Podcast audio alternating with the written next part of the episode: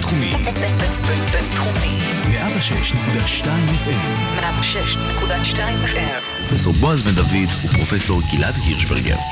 במבט פסיכולוגי על בחירות 2019. אז שלום, אנחנו החמוצים, פרופסור בועז בן דוד, פסיכולוג קוגניטיבי, זה אני, פרופסור גלעד הירשברגר, זה אני.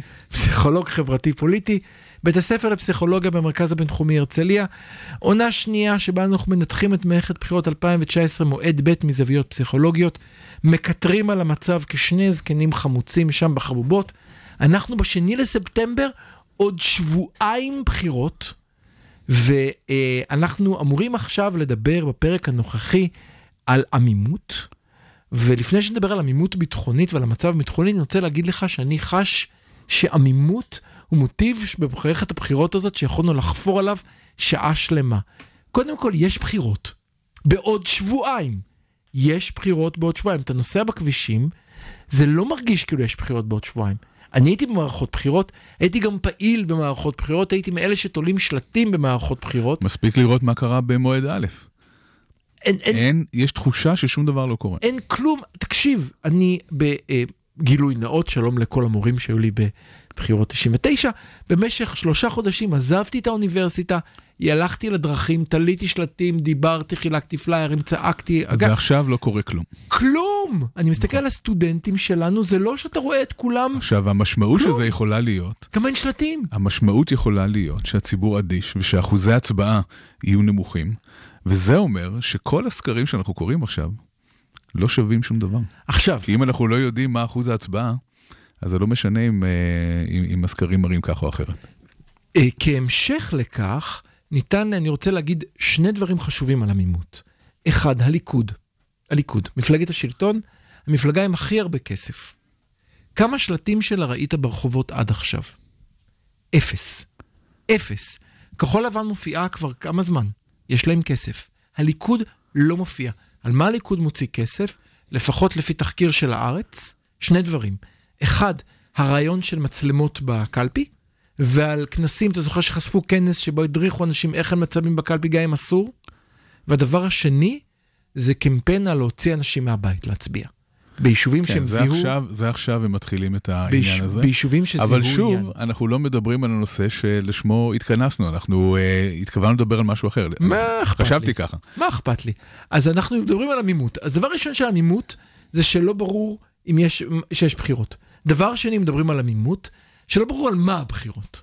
שלא ברור מה ההבדל בין כחול לבן לליכוד פרט לביבי. ככה זה נראה לפחות. כחול לבן כל הזמן אומרים, אנחנו מוכנים לרוץ עם הליכוד, בטח. מחר, היום. רק בלי ביבי. כל עוד זה לא ביבי. כן. כן. אה, אני חושב שמדברים על משהו אחר, וברשותך אני אעבור לנושא הזה. והשלישי של עמימות, הוא הדבר היחיד שבו אין עמימות לפתע, הוא לא ייתן לי לדבר היום. זה ברור, אני, שני פרקים, שני פרקים לא פתחתי את הפה. הדבר השלישי של עמימות זה מה שקורה עכשיו בצפון. או. יאללה, אז כאן. אז כאן בוא אה, נקרא לזה פינת הקונספירציה, כי מה שאנחנו נגיד עכשיו, יש בו איזשהו מרכיב אה, קונספירטיבי. רגע, אני לובש, והשאלה- חובש את הכובע שלי עשוי מ- מאלומיניום ואני כן. איתך. וכאן השאלה היא, האם יש קשר בין הבחירות הקרובות לבין אה, כל ההתרחשויות בצפון? טוב, זה לא קונספירציה, בן אדם. יש בזה איזשהו מרכיב קונספירטיבי, בגלל שאפשר לא, להסתכל על הדברים ולומר, המתיחות בצפון קיימת, איראן, אה, יש לה מוטיבציות אה, אה, להשתלט על אה, לבנון ועל סוריה, ו, אה, ו, ובעצם ליצור איום מאוד משמעותי על ישראל, דיוק טילים וכולי וכולי, ושזה יכול להיות לא קשור לחלוטין למצב הפוליטי בישראל.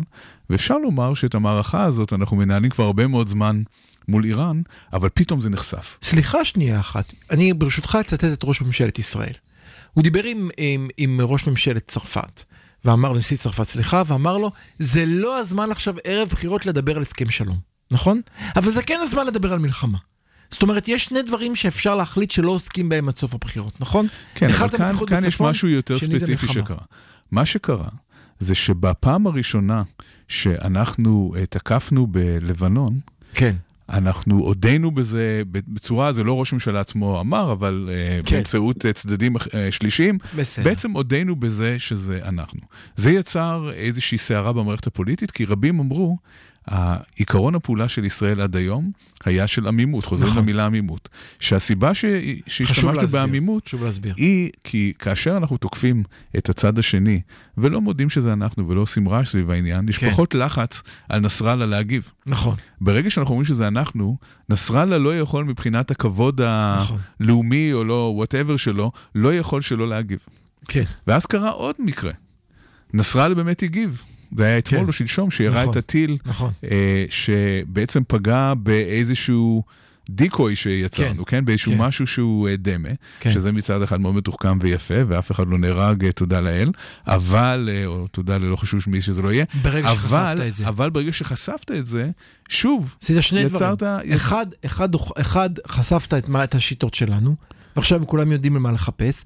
שתיים, עוד יותר דחפת אותו אל הקיר. נכון, וכאן השאלה שאני שואל, ולכן אה, אתה יכול לשים את אה, כובע האלומיניום על הראש, השאלה שאני שואל היא האם נתניהו נמצא באמת במצב אה, כל כך נואש וחרדתי, שהוא מוכן אה, להבעיר את הגזרה, שהוא מוכן להשתמש בחיילי צה"ל ובמתיחות הביטחונית בצפון, כדי לזכות בעוד כמה נקודות אני, בבחירות. אני לא צריך לחבוש כובע אלומיניום ברשותך, אני אתן לשמעון ריקלין לחבוש את כובע אלומיניום.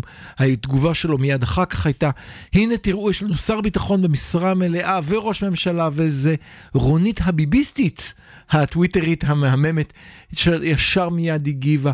כל, הטווי, כל המלחכי הפנחה של ביבי קראו את אותו דף מסרים והגיבו מיד אחר כך וקשרו קשרים, לא צריך לחבוש כובע אלומיניום. כן, אבל יש כאן- כאן מגמה ברורה. אני אקשה עליך קצת.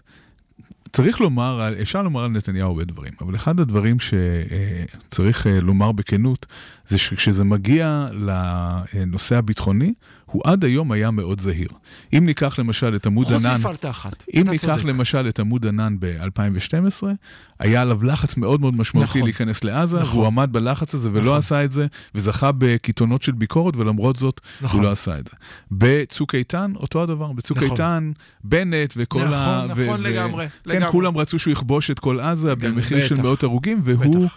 אה, עמד בפרץ. יותר, אבל לא משנה. לא, בסדר. אנחנו לא יודעים, והוא עמד בפרץ ולא אפשר לזה לקרות. נכון. אז, אז הוא כן גילה עד היום אחריות רבה בנושא הזה. אני לא חושב שהוא והשאלה הולך אם אותו לפתוח. אדם, השאלה אם אותו אדם שגילה מתינות ואחריות עד היום, משהו השתבש וגרם להתנהגות שלו במקרה הזה. אני לא חושב שהוא הולך עכשיו לפתוח במלחמת לבנון 3 היום, אני מקווה שלא. דברים יכולים לצאת משליטה. ברגע שאנחנו לא. תמיד מתכוונים לזה שתהיה מלחמה, ודברים יכולים. לקרות גם בלי שהתכוונו. אני חושב שהוא... מלחמת לבנון השנייה נכון. פרצה בטעות. בטעות. כן, בגלל אה, הסיפור של רגב- רגב וגולדווסר. אין לי שום ספק, ואני אני, אני מצטער, אני לא חושב שאני טועה כאן. אין לי שום ספק שהוא משחק משחק באש שהוא לא יעז לשחק קודם בגלל מערכת הבחירות. עכשיו, אז, עד אוקיי. כמה הוא ילך רחוק, אני, אני מתפלל למי שלא נמצא שאתה צודק והוא יודע לעצור. אבל הוא משחק את המשחק, וצריך לזכור את המצב שהוא נמצא בו. הוא נמצא במצב שונה מכל מנהיג אחר. הוא לא נלחם על מנהיגותו, הוא נלחם על שני דברים, ועליהם דיברנו כבר מועד א'. הוא נלחם על, על חייו למעשה, הוא הוא נלחם על החופש שלו. הוא נלחם על הריח הליזול בכלא, כן. ומצד שני אתה ציינת בזמנו שלדעתך נתניהו מאמין באמת שהוא ה-Savior of Israel. כן. הוא באמת ובתמים מאמין, זו הייתה השערה שלך מתוכניות נכון. קודמות, שאם הוא לא יהיה שם, יכול להיות שמחר הממלכה השלישית וכדי שהוא יהיה נגמרה. שם, אולי אה, צריך לשלם איזשהם אה, מחירים. העניין. הוא שהמשחק הזה הוא משחק מסוכן, כמו שאתה אומר. כן. וכאן צריך לדבר על הפסיכולוגיה של האם זה באמת יועיל לו או יזיק לו. במידה והוא יצליח לשמור על, על עימות בעמימות נמוכה, כאשר ידה של ישראל היא על, ה- על העליונה, אה, זה בהחלט יכול לעזור לו, וזה יכול לגרום אפילו לזה שאנשי מרכז-שמאל אה, מפוחדים מהמצב הביטחוני, אה, יצביעו יותר ימינה. אבל במידה ודברים יצאו משליטה, ובמידה ואנחנו נראה איזושהי התפרצות אה, אלימה מאוד משמעותית, זה יכול גם לעבוד לכיוון השני.